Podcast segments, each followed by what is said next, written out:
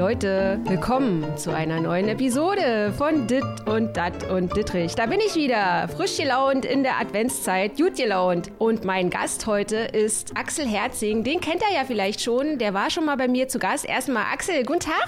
Einen wunderschönen guten Tag. Schön, dass ich wieder hier sein darf. Ich freue mich. Ja, also wie ich es gerade angesprochen habe, man kennt dich ja vielleicht schon, weil du schon mal in meinem Podcast warst, mhm. aber du bist auch Axel Max, ein Teil von dem großen Cineastenteam um Oscars Ronny Rüsch. Genau, richtig. Oscars und Himbeeren. Aber heute ist ein ernstes Thema. Axel, ja. du bist Pfleger und mhm. wir sprechen heute über Corona, über die zweite Welle von Corona. Und mhm. wir hatten ja beide auch schon über die erste Welle von Corona gesprochen. Ja. Und dann war es so ein bisschen, oh, es ist jetzt immer das Thema mal leid und vielleicht ist ja doch keine zweite Welle und so. Und ich habe gedacht, was haben die eigentlich alle im Sommer gemacht, die Leute? Also haben die alle gepennt? Natürlich haben sie die Sonne genossen und das mhm. Wetter genossen und gedacht, wir sitzen vielleicht Corona einfach mal aus, aber nur ist sie da, die zweite Welle. Und deswegen quatsche ich heute mit dir darüber. Axel, ja. legst du los? Schieß mal los. Ist es bei ihr? Hast du noch Betten bei euch im Krankenhaus? Erzähle mal. Ja, Betten haben wir noch, aber es ist wirklich, dass diese zweite, ich nenne sie mal lieber Phase, weil für mich ist das keine Welle, weil das Virus war eigentlich immer da. Also mhm. vom ersten Moment. Und aber es kommt in den Medien besser an, sollen sie es Welle nennen. Ich sage mal, in dieser zweiten Phase ist es wirklich äh, High Life, was wir bei uns hier erleben. Gerade in NRW, wir sind Hotspot neben Bayern und ich glaube, Hessen oder wem. Und hier auch bei uns im Kreis, wo wir in der ersten Phase ja kaum Patienten hatten und wirklich alles in Ruhe abarbeiten konnten oder was heißt abarbeiten, therapieren konnten, ist es jetzt in der zweiten Phase wirklich. Äh, wir wurden überflutet teilweise von äh, Patienten. Ja, ja. Das, äh, wir hatten auch, wie schon, ich glaube jetzt aktuell auch ein Berliner Krankenhaus einen kompletten Aufnahmestopp gehabt, weil wir der Notfallversorgung nicht mehr gewährleisten konnten aufgrund der hohen Anzahl. Und das mussten gute Regularien wieder eingesetzt werden, die wir uns schon in der ersten Phase erarbeitet hatten, um dem Ganzen Herr zu werden. Wir werden dem Ganzen Ganzen her, aber natürlich äh, leiden da auch jetzt die ganzen Kollegen äh, richtig drunter, äh, also wohl Pflegekräfte, Ärzte, aber auch, und das ist das, was man in den Medien eben nie liest, Reinigungskräfte, die auch im Krankenhaus arbeiten, die so einen mhm. Raum, wo ein Corona-Patient drin gelegen hat, auch wieder reinigen müssen. Auch für die ist das kein Zuckerschlecken, da in solche Bereiche äh, täglich durchzuputzen und sowas. Auch an diese äh, muss, sollte mal gedacht werden. Und wir hatten ja am Anfang der ersten Phase von Applaus gesprochen. Auch diesen ja, Menschen ja. gehört der Applaus. Techniker, Medizintechniker, die sich um simple Geräte in diesen Bereichen kümmern müssen, müssen sich genauso vermummen. Und die gehören alle dazu, zu dem ganzen Team. Ohne die wird das auch nicht funktionieren. Deswegen auch hier mal ein Gruß an alle Reinigungskräfte, Medizintechniker, die in den Krankenhäusern sind, Ärzte, Pflegekräfte Fall, ja. sowieso so, ihr macht einen geilen Job, wir machen einen geilen Job und wir werden durch die Phase durchkommen, irgendwie. Aber es wird noch ein langer Weg und es wird ein harter Weg, hier und da mal mehr oder weniger. Und ja, es bleibt uns nicht anderes übrig. Das ist der Beruf, den hat man gewählt. Krankenhäuser wissen, worauf man sich einlässt, weil wir sind ja, kennen ja die äh, Grippewellen, den, die Noroviruswelle, damit leben wir seit Jahrzehnten. Jetzt war es Corona, was völlig Neues, was völlig anderes und die zweite Phase wirklich mit einem dicken Hammer, die, die auf uns mhm. niedergerasselt ist. Aber auch hier muss man sagen, Teamwork ist das A und O und ohne Teamwork funktioniert funktioniert es nicht. Und unser Gesundheitssystem in Deutschland ist erstklassig und das merkt man jetzt auch immer wieder. Und jeder, der was anderes sagt, soll bitte das beweisen, dass es anders ist. Aber ja. ich kann nur sagen, Hut ab vor dem, was bisher geleistet wurde. Aber Axel, was sagst du denn? Das hatten wir ja auch schon in unserem ersten Podcast mal so angesprochen, dass die Politik natürlich sagt, oh ja, super, und die Pflegekräfte und das medizinische Personal und alle leisten fantastische Arbeit und kriegen jetzt einen Applaus deswegen von uns. Juhu. Und ja, juhu. Bist du jetzt momentan schon, also sagst du so, naja, also es ärgert mich schon irgendwie, dass ich dann Applaus für meine Arbeit kriege. Also du natürlich stellvertretend für alle Mediziner, für alle, die äh, helfen und so. Also da war jetzt kürzlich, habe ich einen Artikel auch gelesen, wir hatten ja vorab vor diesem Podcast ganz kurz drüber gesprochen, mhm. über eine Pflegerin, der der Kragen geplatzt ist, die genau. gesagt hat, also euren Applaus, den könnt ihr euch sonst wohin stecken. Also ich verstehe das total, dass man da irgendwie sauer wird. Aber war das denn jetzt so in dieser zweiten Welle, dass die Politik gesagt hat, ihr müsst jetzt irgendwie irgendwie, ihr, ihr, braucht jetzt mehr als nur einen Applaus. Ihr kriegt jetzt das und das, ihr kriegt jetzt mehr Kohle, ihr kriegt jetzt irgendwie, ihr könnt das irgendwie ausgleichen oder war da einfach die berühmte, nix? Die berühmte Prämie, ja. ja. Also wir hatten ja in der ersten Phase, wurde ja einmal über eine Prämie für Pflegekräfte äh, gesprochen. Da hatten wir auch, glaube ich, äh, das beim ersten Mal auch schon drüber gesprochen, die in erster Linie erstmal an die Altenpflege gegangen ist, was auch total korrekt ist, mhm. weil denen es auch zu kämpfen haben, auch aktuell. In der Pflege für Krankenhäuser sieht es schon ganz anders aus. Da kriegt nicht jedes Krankenhaus diese Pflegeprämie. Das wurde wieder an gewisse Zahlen, an gewisse Regularien gesteckt. Also dass viele Krankenhäuser, die wirklich sehr gute Arbeit geleistet haben, aber nichts von der Prämie abkriegen, weil, ein Beispiel hier aus der näheren Umgebung in Bochum, hat ein Krankenhaus diese geforderte Zahl um ein einziges Bett verfehlt. Und damit haben sie nicht diese Prämie bekommen für die Pflegekräfte. Das nächste, was ist, und da bin ich nochmal an dem, was ich vorhin gesagt habe, so eine Prämie ist ja ganz nett, ist ja auch schön. Nur geht es darum, den ganzen Beruf im Krankenhaus für die Pflege und so weiter aufzuwerten. Und da reicht es ja. nicht mal eben mit der Gießkanne schnell mal was äh, drüber ja. zu verkippen und zu sagen, oh, ihr habt ihr tolle Arbeit gemacht. Das ist in dem Moment ein schöner, schöner Benefit und auch der Applaus, der ist aus vernünftigen Gründen wird er gemacht, aber dahinter passiert nichts mehr. Es reicht nicht einfach nur zu applaudieren. Es muss was geschehen, auch gerade in, im Bereich der Pflege. Und das ist eben ähm, durch diese Prämie jetzt nochmal klar geworden, dass es da einfach, da stecken wir noch, sind wir noch ein Hinterweltland, muss man einfach so sehen. Mhm. Krankenhäuser äh, kriegen, ich sag mal, die, das eine Krankenhaus kriegt 100.000 Euro, weil sie nur so und so viele Patienten gehabt haben. Das nächste Krankenhaus kriegt 500.000, weil sie so und so viele Patienten gemacht haben. Und dann sollen die Krankenhäuser aber noch selber überlegen, wem geben sie das Geld. Ich sag mal, äh, hat jede Pflegekraft dann auch wirklich mit Corona gearbeitet, also mit Corona-Patienten gearbeitet und so weiter. Und was ist mit den anderen? Was ist, da bin ich wieder bei den Reinigungskräften, bei den ja, Technikern, ja. bei den äh, Physiotherapeuten, die auch alle damit zu tun haben. Auch die haben eine Prämie verdient, aber die würden bei dieser Regelung leer ausgehen. Ist das fair? Nein. Das macht eine Zweiklassengesellschaft im Krankenhaus. Und da finde ich einfach, dass es nicht gut überlegt. Der Wille ist da äh, und die Idee ist ja auch richtig, den, den Pflegekräften auch Respekt zu zollen, aber es muss im ganzen Krankenhauswesen, also nicht nur einem, sondern wirklich allen Krankenhäusern Respekt gezollt werden. Und da muss etwas geschehen. Wie das aussehen könnte, meine Fantasie, ich bin ein einfach denkender Mensch, man steckt so in der Lufthansa irgendwie äh, Milliarden ja, in, in, ja. rein. Okay, weil man braucht die Lufthansa sicherlich, aber Krankenhäuser braucht man genauso. Die sind genauso relevant. Warum nicht da mal so ein großes Finanzpaket schnüren äh, mhm. äh, und, und, und, auf, über die Krankenhäuser verteilen und einfach sagen, hier ist was für euch, macht was draus, kleiner Bonus für euch. Und das ist in der ersten Phase noch über diese sogenannten leere Bettenregelungen geschehen, dass jedes Bett, was freigehalten wird vor Corona, äh, ähm, bezahlt wird. Ob das jetzt in der zweiten Phase so passiert, das weiß ich noch gar nicht mal. Ich habe noch nichts davon gehört, ich fürchte nicht. Und deswegen glaube ich ja immer noch, dass einige Krankenhäuser am Ende des Jahres äh, Kopfschmerzen kriegen werden, wenn sie auf ihren Finanzbericht äh, quasi gucken müssen. Aber da trifft äh, deine Metaphorik mit der Gießkanne also absolut ins Schwarze, dass es immer nur kurzfristig irgendwie gedacht Richtig, ist. Ne? Genau, genau. Axel, lass uns mal kurz über Weihnachten quatschen. Ha, ja. Jetzt ist irgendwie so Lockdown Light und äh, ich hatte dir das ja auch schon mal oder wir hatten das ja unseren Zuhörern und Zuhörern auch schon im ersten Podcast gesagt oder ich hatte das gesagt, dass ich ganz oft aufgrund von den verschiedenen Bundesländern und so, dass ich so denke, oh Gott, ich sehe schon überhaupt nicht mehr durch. Kann ich jetzt nach Brandenburg? Kann ich jetzt die Mutter besuchen? Wie ist es da? Ähm, da brauche ich einen Corona-Test und jetzt denke ich so, ach, Berlin ist auch schon Hotspot. Ich bleibe jetzt einmal in Berlin. Weihnachten fällt irgendwie flach für mich. Also denkst du, dass die Gefahr jetzt besteht, dadurch, dass die jetzt so Lockerungen eventuell machen? Ein paar Hotels sind irgendwie geöffnet, bis zehn Leute kannst du hier und da kannst du bis 15 und ach, denkst du, dass es gefährlich ist? Es wird auf so jeden Lockerung? Fall, ja, es, es wird auf jeden Fall, also, ja, gefährlich ist immer gleich so ein großes mhm. Wort, aber es wird auf jeden Fall eine große Herausforderung. Also meine persönliche Prognose ist, dass wir im Januar nochmal richtig, die Zahlen nochmal richtig durch die Decke gehen werden, aufgrund dieser Idee der Lockerung über die äh, Feiertage, weil wir reden ja nicht nur über die drei Tage Weihnachten, wir reden ja bis Silvester und das sind ja, glaube ich, ja. ein paar mehr Tage und äh, da kann eine Menge passieren in dieser Zeit. Und natürlich, ich verstehe die Familien, die sich, also es gibt ja wirklich viele Familien, die das traditionell machen und sonst sonstiges. Aber jede Familie, jeder Mensch sollte sich jetzt in dieser Phase wirklich äh, mal fragen, muss das wirklich sein? Und mhm. gerade auch mit Hinblick auf die ältere äh, Generation und sonstiges, muss man denen ein unnötiges Risiko aussetzen? Auch wenn der eine oder andere vielleicht die Chance hat, sich regelmäßig testen zu lassen und alles Mögliche. Es gibt es trotzdem in dem Moment auch keine hundertprozentige Sicherheit, dass jeder der zehn Leute, die man jetzt offenbar ja treffen kann, auch wirklich da frei von ist und sich oder sich nicht da, doch vielleicht noch am Tag vorher infiziert hat. Man weiß es alles nicht. Mhm. Deswegen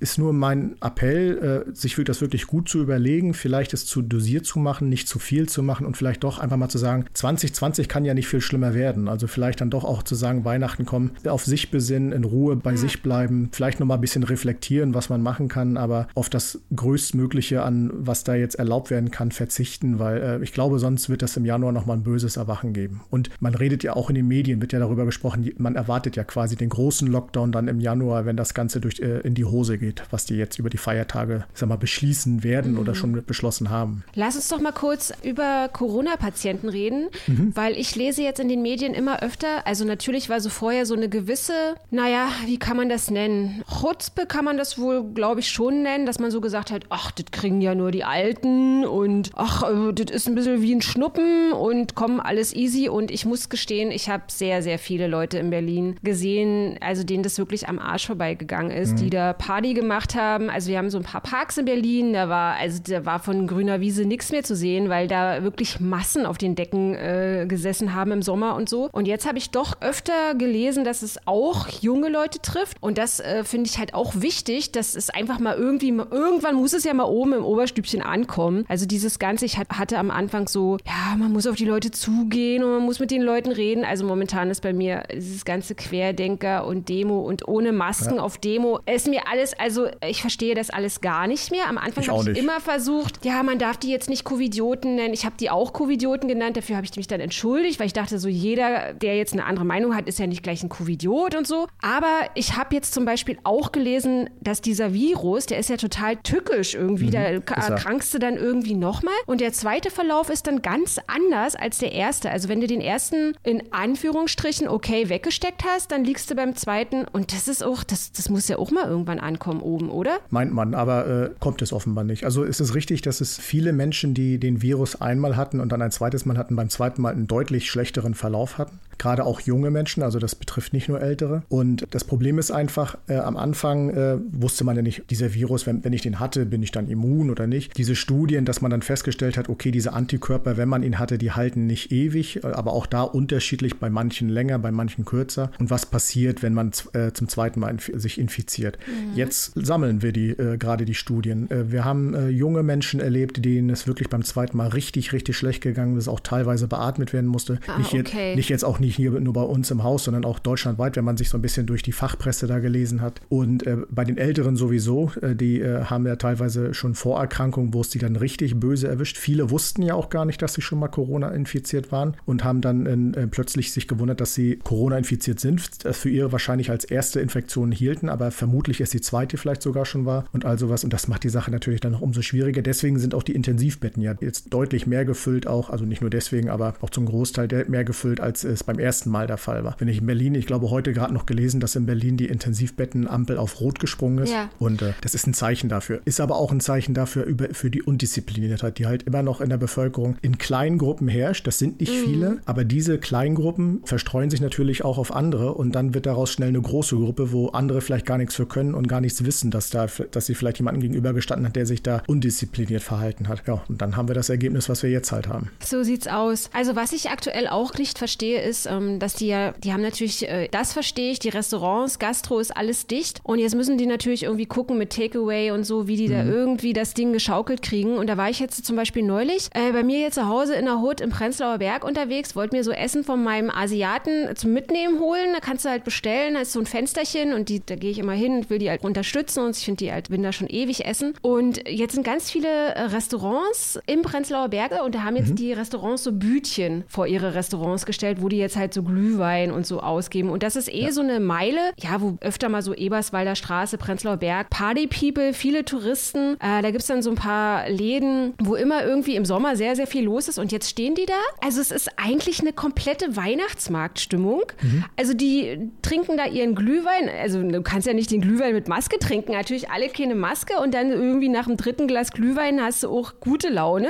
Mhm. Und dann ist da Partystimmung. Und ich habe so gedacht, boah, was ist denn hier los? Ich war richtig erschlagen. Das waren, also das waren hunderte, hunderte von, von Leuten. Ich dachte so, äh, ich denke, ist, also das ist ja totaler Weihnachtsmarktbummel äh, hier irgendwie. Ja. Und da sehe ich auch irgendwie eine Gefahr. Also denke ich auch, naja, ratzi-fatzi bist du mal angesteckt und. Ist es auch. Und da hatte ich aus meiner Sicht, wie gesagt, ich bin ein großer Fan unserer Regierung, auch das, wie sie es im Moment handelt. Aber das sind wirklich die Dinge, wo die Regierung auch wirklich zu kritisieren ist. Dieses Schließen der Gastronomie in der jetzt während der zweiten Phase habe ich für völlig übertrieben gehalten. Man hätte, mhm. glaube ich, aus meiner Sicht der Gastronomie einfach reglementieren können und sagen, pass auf, ihr müsst eure Gästeanzahl nochmal, was weiß ich, Fantasie um 15 Prozent äh, verkleinern, ja. den Abstände vergrößern, vielleicht nochmal mehr so Trennwände aufbauen. Ich habe keine Ahnung. Solange eure Lüftungsanlage alles stimmt, äh, äh, könnte das alles passen. Kinobetreiber, Theater, genau das Gleiche. Ja. Da wurde aus meiner Meinung nach ein bisschen zu schnell geurteilt und zu schnell äh, der äh, Dampfhammer geschwungen, um da ja. äh, einzuholen. Und das ist jetzt das Ergebnis. Natürlich müssen die Gastronomien äh, selber für sich gucken, wie kann ich überleben. To-Go-Angebote und so, die nutze ich auch. Mein Italiener hier um die Ecke äh, bin ich regelmäßig, dass er auch weiterhin liquide bleibt. Und die großen Ketten, äh, äh, ich sag mal, die großen Cafés, von denen es in jeder Stadt irgendwie gefühlt immer drei Stücken, die können alle sich das leisten zu schließen, mhm. weil sie mhm. genügend Dings. Aber das kleine Restaurant, das kleine Café, das ja. muss natürlich gucken. Und deswegen ist es ja total legitim zu sagen, natürlich, äh, bau vor deinem Restaurant so ein Bütchen auf, verteil deinen Glühwein da und da, dass die Leute sich dann davor versammeln und ohne Maske dann trinken, das ist dann wieder Aufgabe der Stadt wahrscheinlich drum zu kümmern, aber vermutlich kriegt jetzt wieder die Gastronomie dafür einen auf den Kopf. Und da hat die Regierung einfach falsch, für mich finde ich doch falsch entschieden. Da hätte man andere Regelungen finden können, dass zumindest dieser Drang dann,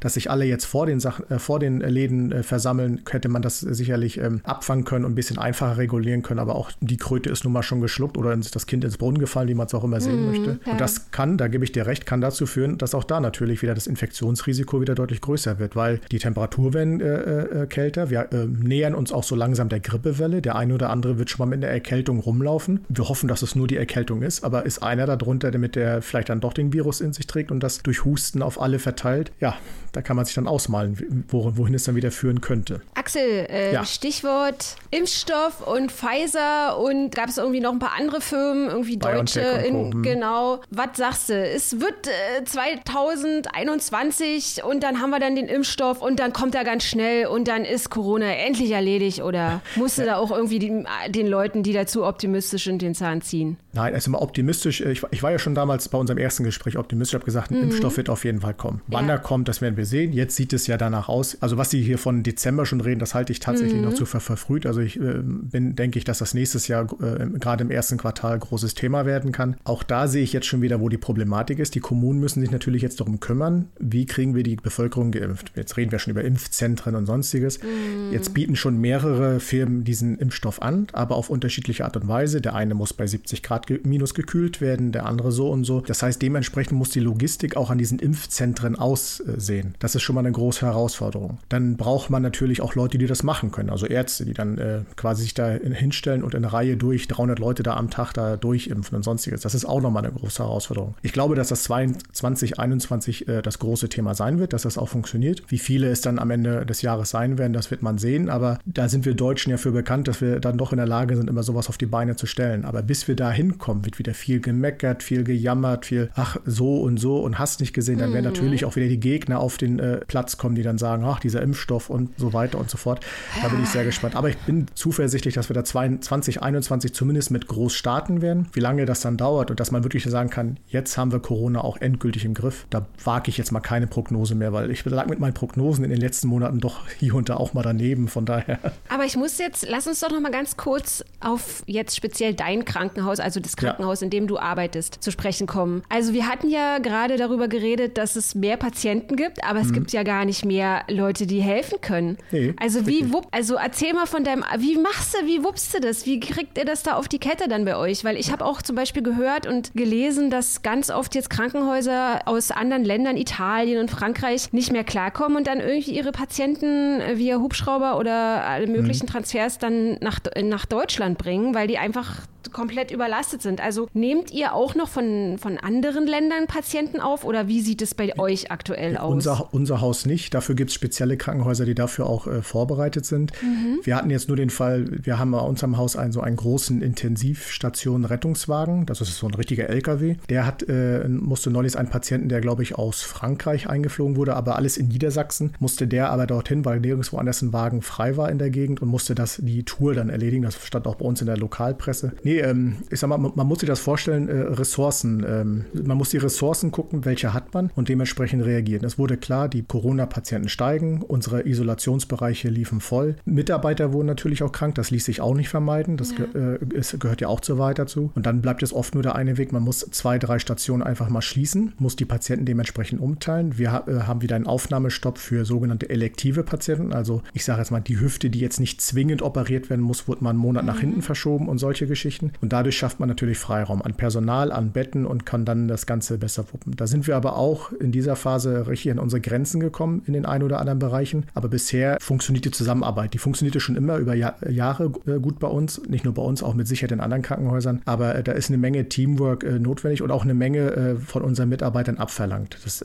lässt sich halt nicht vermeiden. Wie gesagt, wir haben uns auch den Job ausgesucht. Das ist auch ein Teil der Wahrheit. Und die meisten machen den Job auch mit viel Herzblut und viel Leidenschaft und setzen sich da auch ein aber auch die kommen natürlich hin und wieder an, unsere Gren an ihre Grenzen. Und da ist es wichtig, gerade für mich, ich bin ja auch Leitungskraft in meinem Krankenhaus, auch immer zu gucken, dass ich äh, meinen Mitarbeitern ents entsprechend auch die Möglichkeit gebe, mal eine Verschnaufspause einzulegen und so weiter. Ist Fingerspitzengefühl und äh, aber trotzdem hartes Stück Arbeit, was da im Moment abgeht. Aber Axel, hast du in deiner, wie nennt man das, Karriere, in deiner Arbeitswelt jemals was Vergleichbares gehabt? Nein. Also das jetzt ist. Äh, ist schon irgendwie ja. eine Aus. Also. Ich habe schon damals beim ersten Mal gesagt, dass manchmal bin ich ins Krankenhaus gegangen und dachte, ich bin im falschen Film. Weil auch, äh, wenn man Aufnahmestopp und solche Geschichten hat, ist das Krankenhaus ja auch irgendwann leer. Und mhm. normalerweise, wir sind ein Krankenhaus, äh, ein großes Krankenhaus, 1400 Mitarbeiter, knapp 600 Betten. Da ist wow. viel Trubel, da ist viel ja. los. Und wenn dann auf einmal so, man durch so ein Krankenhaus geht und es eher ruhig ist, das ist schon äh, wie ein anderer so Film. leeren Gänge, ja, ja, ja, ja. Was sagst du Leuten, die jetzt immer noch sagen, sagen, das ist alles, das stimmt alles nicht und das ist höchstens ist es ein kleiner Schnuppen und dann ist die Sache gegessen. Was? Gar nichts mehr, gar nichts mehr. Mal. Nein, da, da, setze ich ehrlich gesagt keine Energie mehr rein, mich mit diesen Menschen auseinanderzusetzen, mhm. weil ich sage ganz ehrlich, äh, denen ist nicht zu helfen. Sie, da ist irgendwas im, äh, hat sich diese Meinung so manifestiert. Ich kann nur hoffen, dass sie nie äh, in dieses in diese Situation kommen, den Coronavirus ja. zu bekommen. Wenn sie ihn bekommen, werden wir auch diesen Menschen helfen, weil das ist auch uns, das ist unser Auftrag, den wir halt im Krankenhaus haben. Aber aus auseinandersetzen. Auch gerade im Privaten tue ich mich nicht mehr. Ich drehe mich dann um und gehe weg, weil da ist eigentlich Hopfen und Malz verloren. Das sind für mhm. mich arme Seelen, die auf irgendeinen falschen Weg gekommen sind und sich da äh, an irgendwelche Dinge glauben, die nicht sind. Also Corona ist da, Corona bleibt auch noch eine ganze Weile da und wir müssen versuchen, das in den Griff zu kriegen. Darin müssen wir unsere Energie setzen und was die glauben oder nicht glauben. Ich kann ja. immer nur hoffen, dass die keinem anderen schaden mit ihrem, was sie ja. da tun. Das ist einfach das. Aber das Bedrückende ist für mich auch, dass es wirklich diese,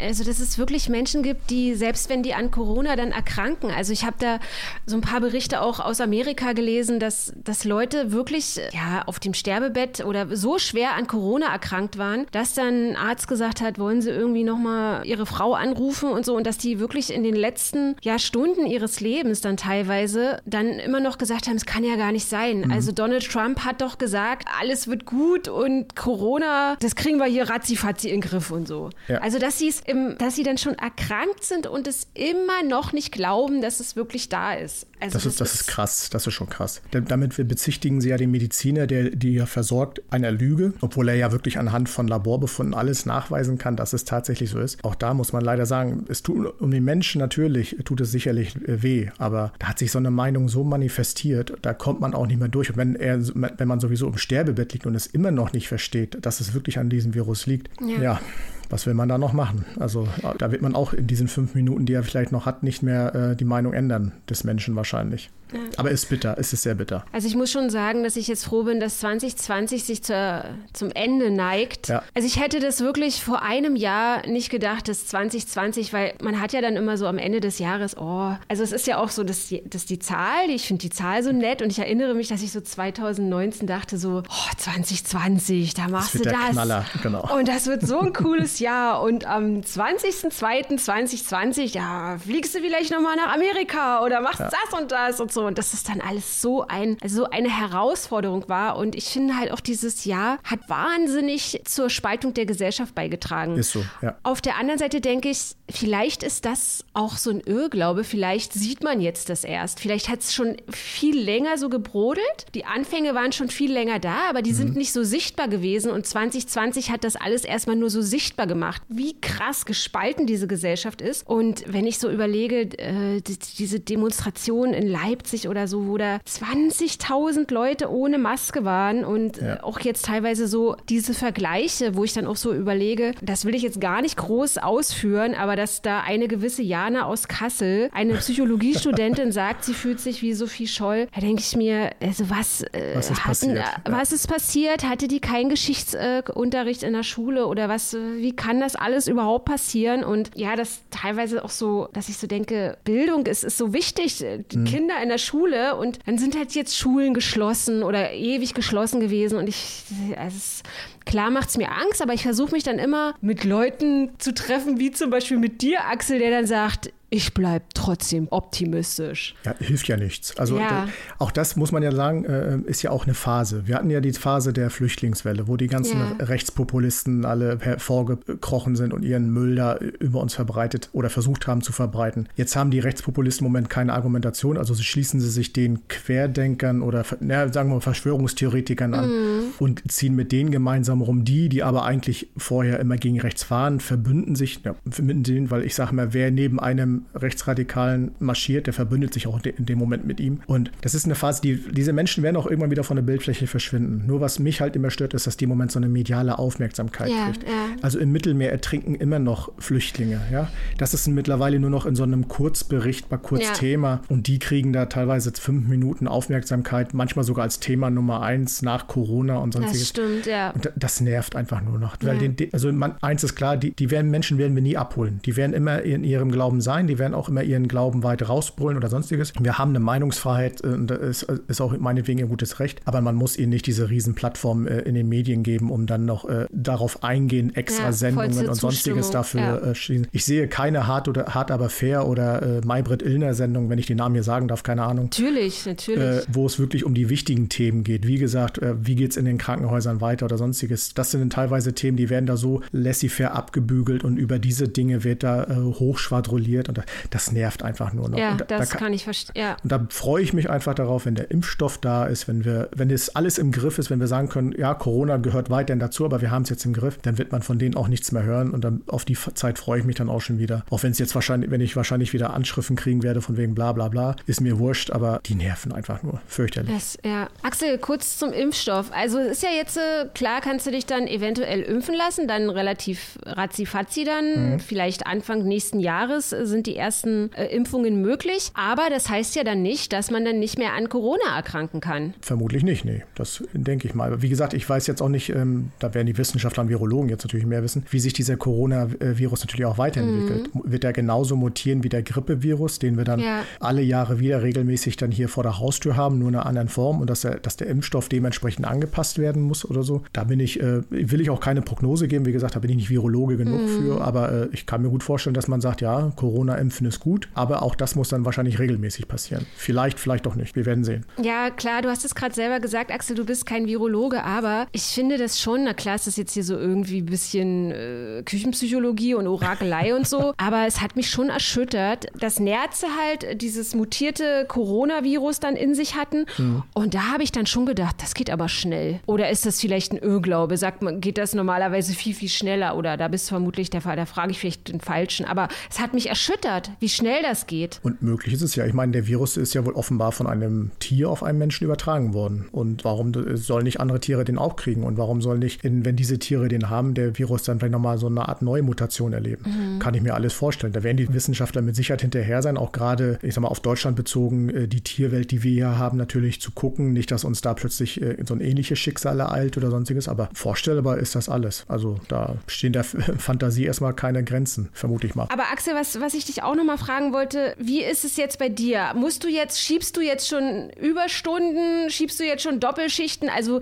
du siehst, du sitzt mir jetzt gegenüber, ich finde, ja. du siehst sehr äh, fluffig und frisch aus, hast keine viereckigen Augen und siehst ausgeschlafen aus, aber du hast jetzt nicht irgendwie, gehst jetzt nicht nach Hause und sagst, ach, das war heute eine, eine fluffige Schicht, sondern ihr habt jetzt schon, schiebst du Doppelschichten schon? Nein, nein, nein. Also okay. man darf nicht vergessen, also ähm, ich arbeite selber nicht in einem Corona-Bereich. Ich bin, äh, mhm. ich, ich bin der, der Leiter der Endoskopie bei uns im Krankenhaus, kümmere mich um den Bereich und dementsprechend bei uns läuft es noch relativ ruhig ab und äh, wir haben wenig mit den Corona-Patienten zu tun. Viele Kollegen aber aus meinem Bereich äh, helfen zurzeit auf den Isolationsbereichen aus und in anderen Bereichen und ich sag mal so, aber ich achte sehr darauf, dass wir Überstunden vermeiden und wirklich ähm, die Ruhezeiten, die man wirklich zwischen den Schichten braucht, auch einhält und das funktioniert bisher noch ganz gut. Das liegt aber auch, wie gesagt, an der guten Zusammenarbeit in allen Bereichen zusammen und da sind wir gut organisiert und ja, bin ich auch sehr dankbar für. Axel, ich danke dir, dass du heute mit mir über Corona gequackert hast. Ich danke und dir, dass du mir die Möglichkeit gegeben hast. Ja, sehr, sehr gerne. Bald hoffentlich wieder. Und ich muss auch nochmal sagen, ich bin auch total dankbar dafür, dass du unseren Zuhörern und Zuhörerinnen so einen kleinen Einblick auch in deine Arbeitswelt gegeben hast und dass mhm. wir das ähm, nicht unter den Tisch fallen lassen, dass man sich nicht nur bei den Pflegern bedankt, sondern auch bei allen anderen, bei den Reinigungskräften, beim technischen Personal. Also das ist, das sind so Sachen, das muss man einfach auch mal erwähnen, weil diese genau. Leute ganz oft einfach immer irgendwo hinten runterfallen. Richtig. Ein Krankenhaus funktioniert nur gemeinsam und nicht alleine. Und deswegen ist auch das wichtig. Vielen Dank, Verena. Ihr Lieben, vielen Dank, Axel. Vielen, vielen Dank fürs Zuhören. Wenn ihr Fragen zu diesem Podcast habt, wenn ihr meckern wollt und sagt, scheiß auf die Maske, wir glauben jetzt trotzdem, dass Corona nicht da ist, ist mir auch alles egal. Ihr könnt mir gerne eine Ein-Sterne-Rezension dalassen oder was auch immer. Ansonsten hoffe ich, dass wir uns heute in einer Woche wieder hören. Bis dahin, alles Liebe, habt eine schöne Adventszeit. Vielen, vielen Dank, Axel. Tschüss und bleibt gesund. And.